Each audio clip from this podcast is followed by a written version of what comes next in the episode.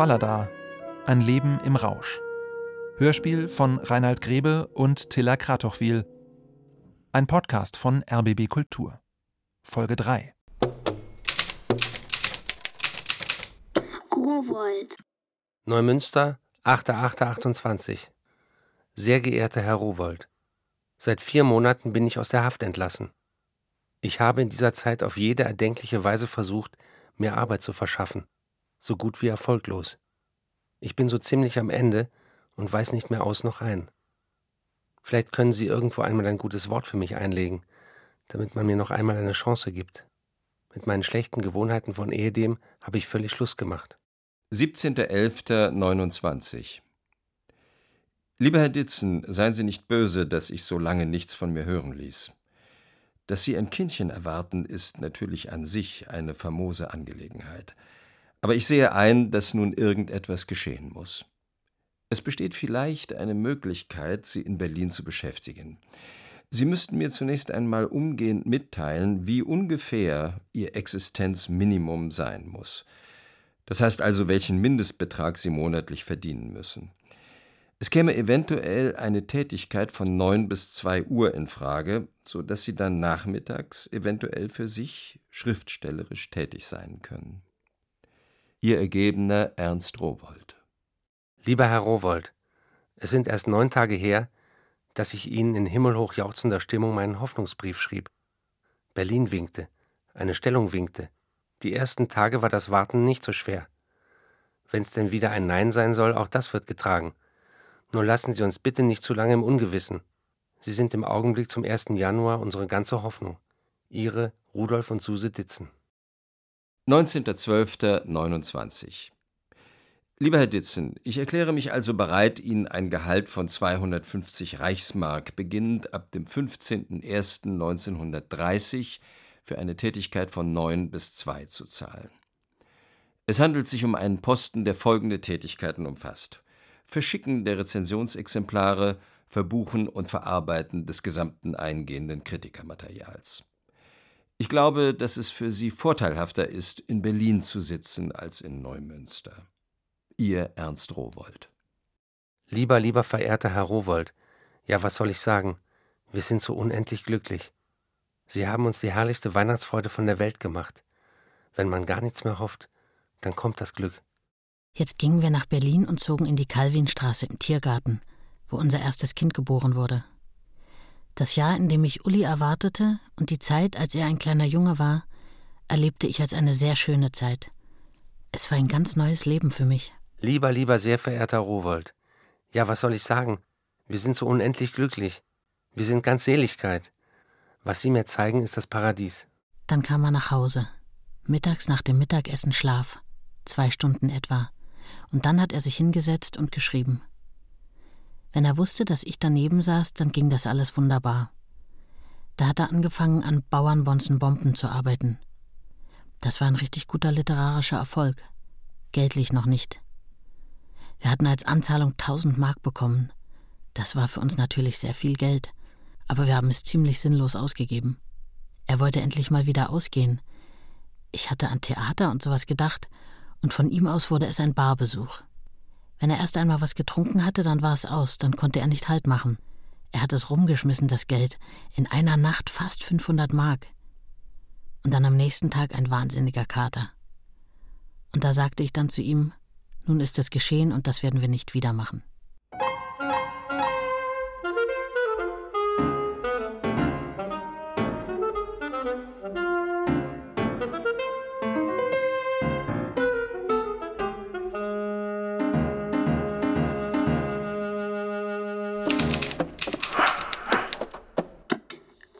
Kleiner Mann, was nun? Little man, what now? puis après. Что же дальше, маленький человек? Lilleman, wel Wat nu? nu, kleine man? Pardon, Lilleman. Für meinen Mann kam der Ruhm zu schnell. Er konnte diesen großen Erfolg nicht verkraften, während ich sehr nüchtern blieb. Lieber Herr Rowold, mir ist noch eine Ausnahme für unseren Vertrag eingefallen. Bitte glauben Sie aber nicht, dass ich deswegen schon größenwahnsinnig bin. Wenn Preise, Kleist oder am nächsten liegend der Nobelpreis an mich fallen sollten, die bleiben doch völlig draußen. Lieber Ditzen, wir würden uns in diesem Fall, namentlich im Falle des Nobelpreises, vollkommen mit der fantastischen Propaganda, die das bedeuten würde, begnügen. Der kleine Mann wurde ein Welterfolg. Ich muss leider sagen, leider. Das Geld strömte nur so herbei. Ich verlor völlig den Kopf. Simon und Schuster haben gekabelt, dass sie für Amerika abschließen wollen. Außerdem haben wir mit Bonnier Stockholm abgeschlossen. Dänemark Güldendal, wissen Sie schon. Frankreich Gallimard wissen Sie wohl auch schon. Sie haben in allen Ländern bis jetzt wirklich die besten und erstrangigsten Verleger gefunden. Also, lieber Meister, die Aktien und Chancenfaller da stehen günstig. Der Ruhm regte mich nicht auf, er störte mich eher, denn er schadete ihm. Er fing wieder an zu trinken. Ich gab das Geld auf die sinnloseste Weise aus. Es konnte ja nicht alle werden. Es strömte immer weiter. Nicht schnell genug konnte ich es ausgeben. Nächtelang saß ich in den dümmsten Bars, hielt das halbe Lokal frei und fuhr mit einem schweren Kopf heim. Lieber Fallada, jetzt gibt's nichts anderes mehr, als den Daumen zu halten, dass der große Abschluss in Amerika zustande kommt. Es wäre märchenhaft. Vorher hatte ich immer gedacht, dass es schön sei, Erfolg zu haben. Als er dann da war, dachte ich, es wäre besser, wenn es nicht so gekommen wäre. Ich bekam für mein Geld nichts anderes als Kopfschmerzen, Arbeitsunlust, Reue, Gewissensbisse. Suse hielt getreulich zu mir. Sie machte alles mit. Sie brachte mich nach Haus. Sie legte mich ins Bett. Sie tröstete mich in meinem Kater. Sie verlor nie den Mut. Es passierte dann auch, dass ich mit seinem Namen angesprochen wurde, Frau Fallada. Aber ich habe immer betont, dass es sein Name ist, nicht meiner. Ich habe auch gesagt, ich bin Suse und nicht das Lämmchen aus Kleiner Mann was nun. Ich mochte die Gestalt und ich liebte das Buch. Es war eine Bestätigung meiner Gefühle und meiner Liebe für ihn, aber ich wollte nicht damit gleichgesetzt werden, weil es ja auch nicht alles wirklich so war. In der Familie wurde sie immer Mummi genannt, das war die Mummi. Freunde sagten zu ihr Suse. Mein Vater hat wohl auch Suse zu ihr gesagt. Anna sagte zu ihr keiner. Es war ein erfülltes Leben, eindeutig. Sie hat diese Beziehung nie aufgegeben, würde ich mal sagen. Sie war äh, bis zum Tode eigentlich immer ihrem Mann, sagen wir mal, wirklich treu. Nicht, sie hatte keine anderen Beziehungen, davon erstmal abgesehen, aber sie hat ihn immer verteidigt, hat immer die positiven Seiten herausgestellt und, und, und, und die Probleme nicht thematisiert. Bis auf die allerletzten Jahre, da hat sie das Gedächtnis verlassen. Und da kam dann als Erinnerung in der Regel bittere Erinnerungen. Dein Vater wollte mit mir immer so viel reisen und dann hat er das gar nicht gemacht. Und, und da sage ich mir, da war doch aber dieser blöde Krieg. Ja, nein, aber trotzdem, er hatte, ja, so. Aber sonst, wenn jemand kam, Fremdes und, und wollte mit ihr reden über die, diese Themen, und das kamen ja immer welche, dann hat sie funktioniert, als wäre nichts.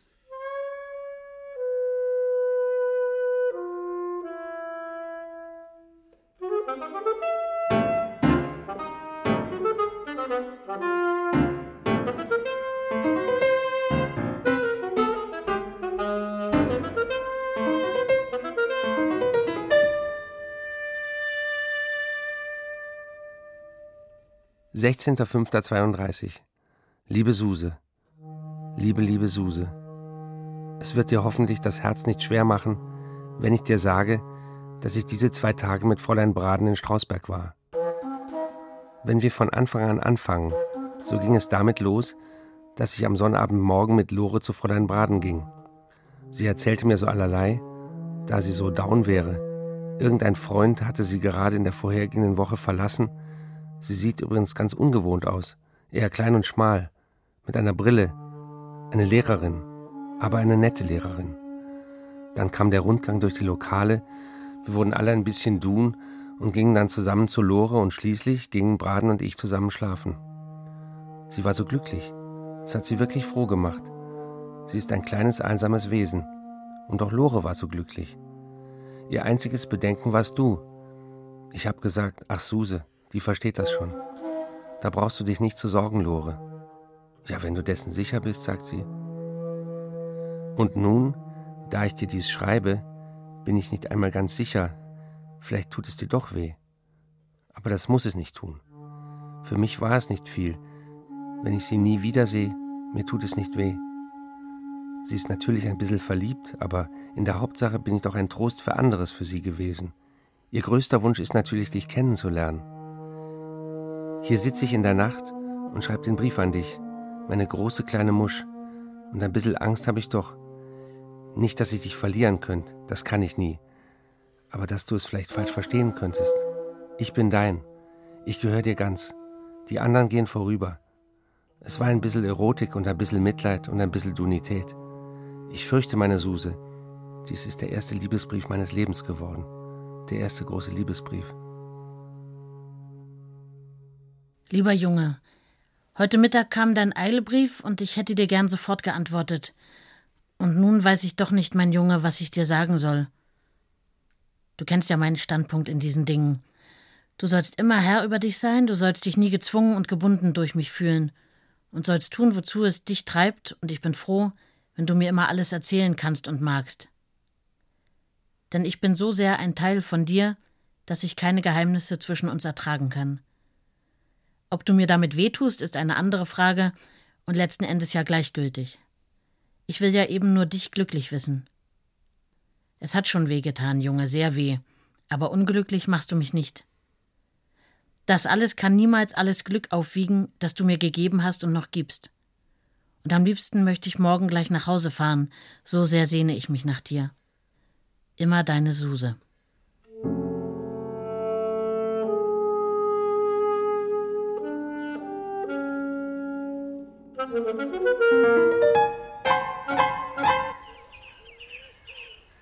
Dann lag ich eines Morgens im Bett, ziemlich erledigt.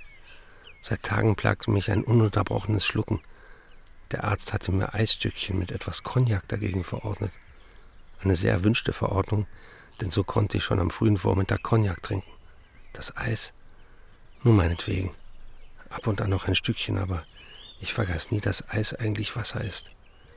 Da tat sich die Tür auf. Und unser Freund Peter trat ein. Hören Sie mal, Falada, ich war eben bei der Suse. Sie meint, dieses Angebot ist endlich das Richtige. Stehen Sie auf. Wir wollen gleich losfahren. Was? Mecklenburg? In meinem Zustand Mecklenburg? Ich bin krank. Nun gut, Sie sollen im Auto so viel Cognac trinken, wie Sie wollen, aber mit müssen Sie. Ich habe von der Suse den Auftrag. Ich wurde in ein Auto gesetzt. Neben mir saß Peter Zingler. Zwischen uns war die Cognacflasche. Und los fuhren wir. Aber weiter weiß ich auch von dieser Fahrt fast nichts. Da ist ein großes Loch in meinem Gedächtnis. Ich erinnere mich einzig und allein daran, dass ich in einem grünen Kaffeegarten sitze und ziemlich aufgeregt sage, das kaufe ich. Kawitz, Mecklenburg. Ich war wieder schwanger und bekam Zwillinge. Ich war so unförmig, dass ich nicht mehr allein auf die Straße gehen konnte.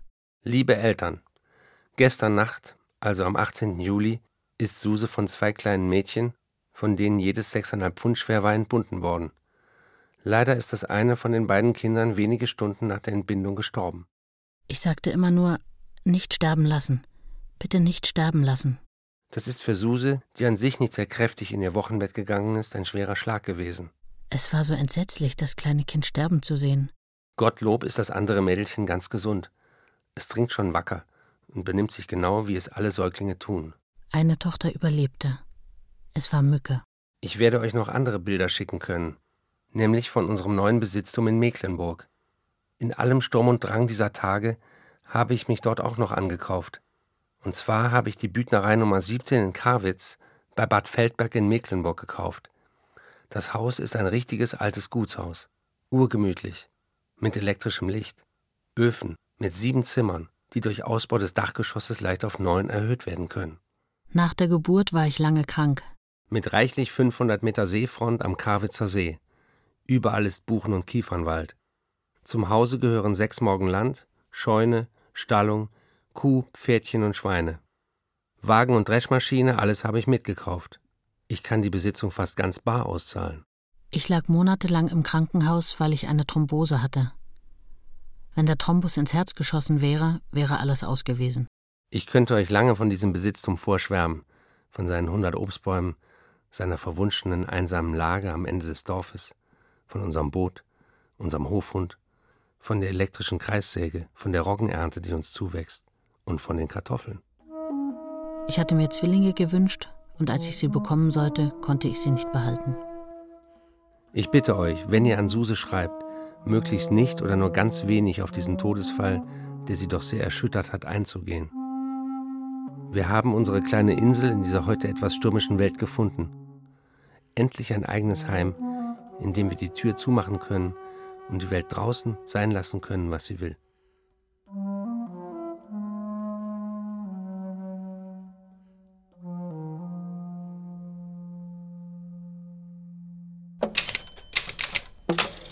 Schriftsteller sein.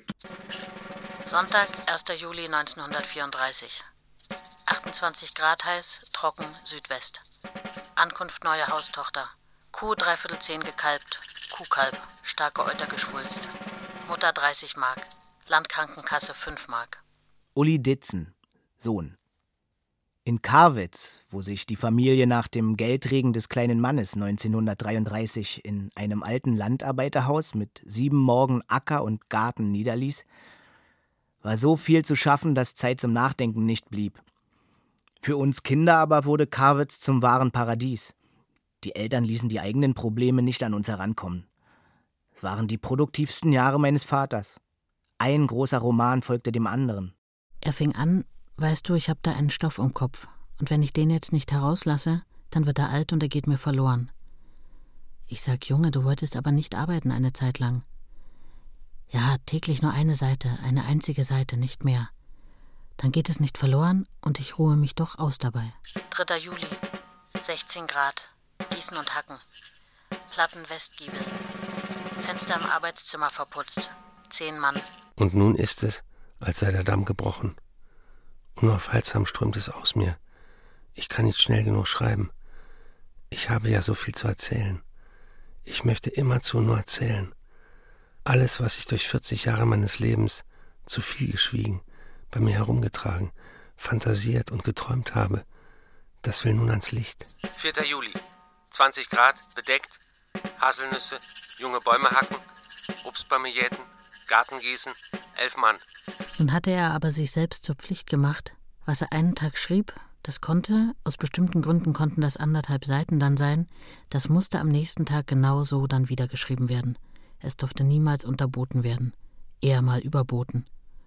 Und so kamen allmählich immer mehr Seiten da heraus. Und das Schlimme war, dass dann zum Schluss tatsächlich 25 Seiten geschrieben wurden. Alles große, große Seiten in einer ganz winzigen Schrift. Und je intensiver er schrieb, desto kleiner wurde die Schrift. 6. Juli. Kühlschrank ölen. 24 Grad trocken, Westwind. Gießen und Jäten. Umbau Haus, Westgiebel verputzt. Zwölf Mann. Luise Lamp, Haustochter. Besonders anstrengend war es für alle im Haus, wenn er gearbeitet hat. Es musste ganz still sein. Natürlich wusste ich, dass es der Haushalt eines Schriftstellers war. Wenn es dann wirklich an die tolle Arbeit ging, ging er nach oben. Er ging ins Hofzimmer, das kleinste Zimmer oben, und er schloss sich ein und war einfach nicht da. Er arbeitete Tag und Nacht. Und die Mumie wusste genau, wie es ausging. 27 Grad, heiß, trocken, starker Wind. Gießen und Jäten. Umbau. Nordgiebel mit Platten verkleidet, Wandlüfter, Schacht, Eingebaut. Mein Mann stand sehr früh auf, wenn es ihm keine Ruhe ließ. Manchmal schon um drei Uhr. Von drei bis sieben war seine beste Arbeitszeit. Pünktlich um 7.15 Uhr wird in diesem Hause der Kaffee getrunken. Pünktlich um 7.45 Uhr muss ich wieder an meiner Arbeit sitzen. Entweder ist man pünktlich oder man ist es nicht. 7.15 Uhr ist pünktlich, 7.16 Uhr die Hölle. Kohlpflanzen. 7.16 Uhr war es eine Katastrophe. Wie sollte ich das schaffen mit den Kindern, die manchmal noch schliefen? Aber er wollte auf die Minute genau am Kaffeetisch sitzen. Und er wollte, dass die Familie dabei war. Trocken, heiß, gießen. Erst kommt das Tagespensum. Und wenn mir jede Arbeitslust fehlt, dies ist das unumstößliche Gesetz meines Lebens. Das einzige Gesetz vielleicht, das ich nie gebrochen habe. Das Pensum wird geschrieben. Fruken umflügen. Es war selbstverständlich für mich, dass ich mich danach verhielt. Er musste doch schreiben. Und ich stellte mich ganz und gar auf ihn ein. Meine Lieben, macht es gut. Ich muss romanen. Es ist wirklich Manie. Bevor ich den Mantai las, habe ich ja die Erinnerungsbücher gelesen. Und die habe ich ja, da ist ja eine Kritik an diesen Erinnerungsbüchern, wo gesagt wurde, das ist überhöht, das ist Erzählung und das ist vielleicht wahrer Kern, die gab es ja nicht. Ich habe diese Bücher gelesen als 14-, 15-Jähriger oder nicht und, und habe die eigentlich weitestgehend für bare Münze genommen. Wie ja einige Biografen hinterher auch. Die haben die ja auch als Basis für irgendwelche biografischen Schilderungen genommen. Und daher äh, kannte ich von ihm was. Und dann habe ich natürlich auch alle anderen Bücher gelesen. Das hat mir dann einen gewissen Zugang zu ihm gegeben. Aber das ist kein persönlicher Zugang, das ist eben ein, ein literarischer Zugang.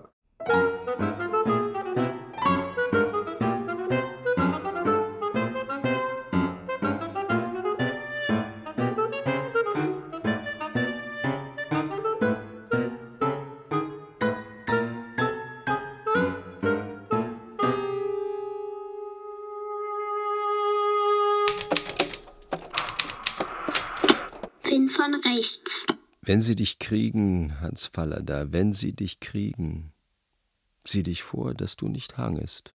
Wir wussten von den Konzentrationslagern, von denen ja einige ganz in unserer Nähe waren. Berliner Börsenzeitung. Unerwünschter Autor. Manchmal brachte ich mich durch das, was ich sagte, in Gefahr. Aber ich hatte einen guten Stand im Dorf, und die Leute haben nie etwas weiter gesagt. Für solches Zeug ist kein Wort der Ablehnung scharf genug. Wir waren keine frohen Menschen damals. Was ein derartiges Buch im nationalsozialistischen Deutschland soll, bleibt unverständlich. Wir hatten doch schon einiges von der Brutalität gelesen, mit der diese Herren ihre Absichten zu verwirklichen pflegten. Und doch dachten wir, es wird so schlimm nicht werden. Volksfremdes Schrifttum. Ich durfte selten so schreiben, wie ich wollte. Es gab da nicht nur thematisch, sondern auch ins Einzelne gehende Bestimmungen, über das, was man schreiben durfte und was nicht. Das Beste wäre, Fallada würde die Auflage des Buches zurückziehen und sämtliche Exemplare der Papierfabrik überlassen. Es war mir praktisch untersagt, zwielichtige Gestalten zu schildern. Nur das Gute, Brave, Anständige. Aber daher kommen keine Probleme, die des Schilderns wert sind. Völkischer Beobachter. Der Held Willi Kuhfalt in seinem Roman Wer einmal aus dem Blechnapf frisst, verdient kein Mitleid, kein Erbarmen, keine Rücksicht. Er verdient höchstens ein einziges. Sterilisierung oder Kastrierung. Ein Zentner Erdnussknochenmehl. Zwei Stück Salzlecksteine. Aufräumen. Herr Fallada mag Romane schreiben, so viel er will.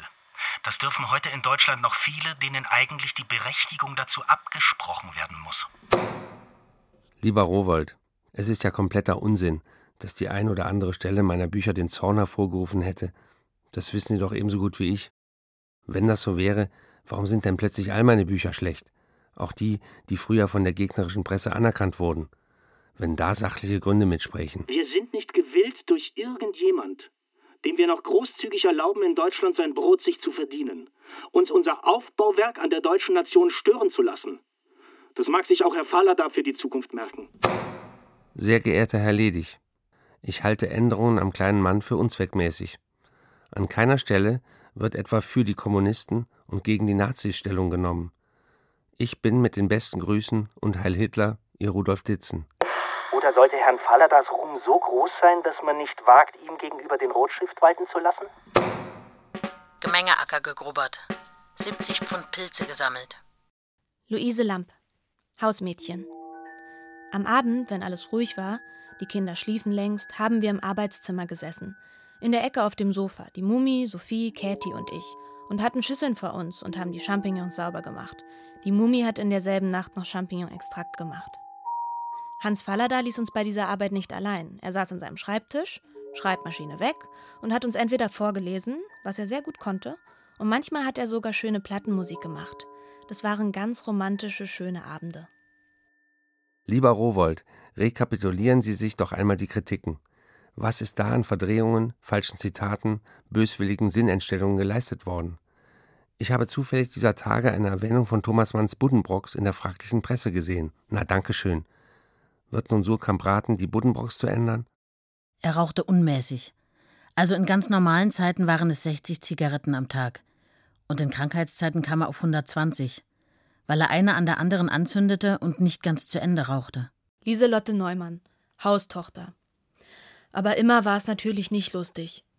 Wir saßen alle gemeinsam am Tisch. Herr Ditzen an der Stirnseite, die Mumie ihm gegenüber, auf der einen Seite die Mädchen, dann die Kinder, Uli und Mückchen und die Gäste. Immer war er nicht so gut aufgelegt, der Chef. Einmal hat er, alle waren wir ruhig und zufrieden am Tisch, plötzlich eine Tasse gegriffen und sie nach einem Bild an der Wand. Und dann die zweite. Wir waren alle erschrocken, als die Scherben durch die Stube spritzten. Aber Mummi hat ihn friedlich an die Hand genommen. Komm, Junge, ruh dich ein bisschen aus. Hat ihn in sein Zimmer geführt und ihm ein Beruhigungsmittel gegeben. Mein Bruder war ja absolut der Meinung, dass zum Beispiel diese Briefe, die er aus Frankreich während dieses sogenannten RAD-Einsatzes geschrieben hat, dass er die im Wesentlichen für die Zensur geschrieben hat. Dass er äh, eigentlich ganz anderer Meinung war. Aber äh, ja, da weiß ich auch nicht so richtig, ob ich meinem Bruder da 100 Prozent, dass er nicht äh, antisemitisch war, ist völlig eindeutig. Ich bin eigentlich aber glücklich, dass es diesen sogenannten Kutiska-Roman, der ein antisemitisches Buch ohne antisemitisch zu sein sein sollte, dass es den nicht gibt, dass der verschwunden ist. Und ich hoffe nur, dass er nicht auftaucht. Weil dann wieder, äh, ja, dann, dann gibt es wieder großen Aufstand. Nicht? Aber äh, wenn er auftaucht und da ist tatsächlich was drin, dann muss man damit auch fertig werden. Ich denke, das würde auch gehen. 1934 hatten wir unseren ersten Streit. Und der wirkte sich sehr schlimm aus. Es muss eine Nichtigkeit gewesen sein, aber im Verlauf dieses Streites fiel das Wort Trennung. Und ich dachte daraufhin, naja, ich kann ja auch weggehen mit den Kindern. Und da lief er los, stürzte aus dem Haus, ich ahnte nicht wohin und dachte, mein Gott, was soll das hier? Trennung, warum, wieso? Wollte anfangen einzupacken, packte alles wieder zurück. Er kam nicht nach Hause. Da hatte ich dann etwa zwei Tage, wo ich überhaupt nicht wusste, wo er war. Er war in München und rief dort unsere Freunde an. Die haben ihn in eine Klinik gebracht, weil sie sahen, in welchem Zustand er war. Da haben sie vielleicht auch ein bisschen mit zu starken Mitteln gearbeitet. Wenn ich nicht irre, war es Pernoctron. Dann kriegte ich auch allmählich wieder einen Brief von ihm, wo er sehr reuevoll war. Ich möchte doch kommen und ihn holen, er dürfe jetzt wieder nach Hause. Und dann ging es leider zu Hause mit seinem Zustand so weiter.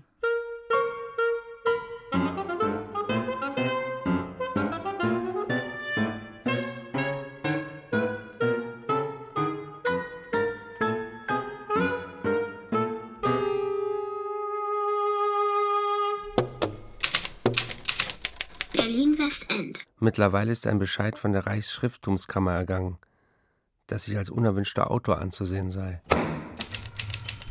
Von sachkundiger Seite ist uns zur genehmigten Auswanderung nach England oder Dänemark geraten worden.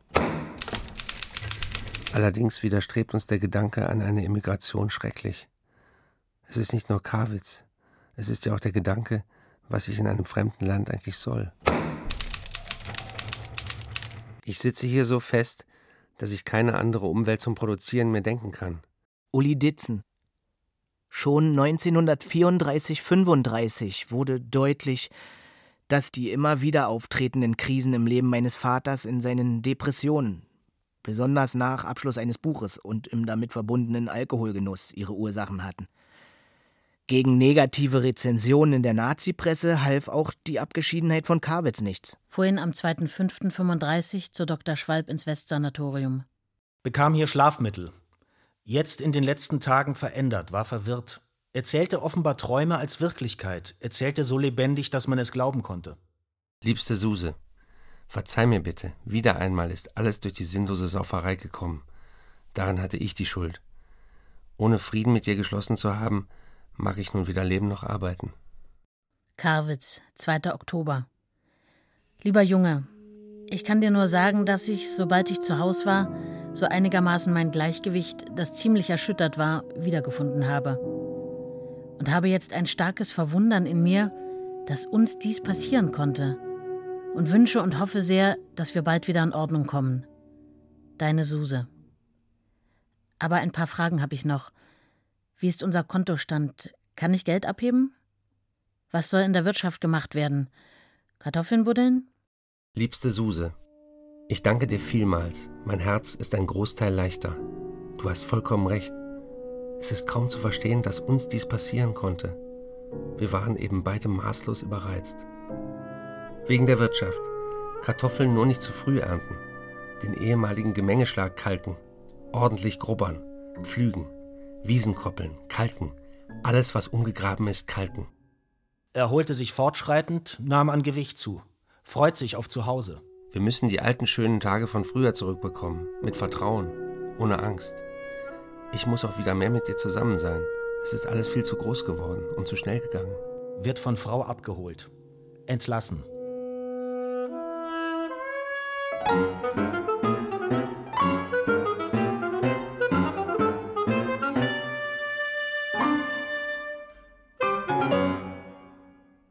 Fallada, ein Leben im Rausch. Von Reinhard Grebe und Tiller Kratochwil. Mit Reinhard Grebe als Hans Fallada und Tiller Kratochwil als Anna Ditzen, genannt Suse, sowie Johannes Benecke, Christian Berkel, Georg Kardetz, Felix von Manteuffel, Elisa Schlott, Lutz Wessel und Achim Ditzen im O-Ton. Musik Steffen Schleiermacher, Regie Ulrich Lampen. Ein Podcast von RBB Kultur.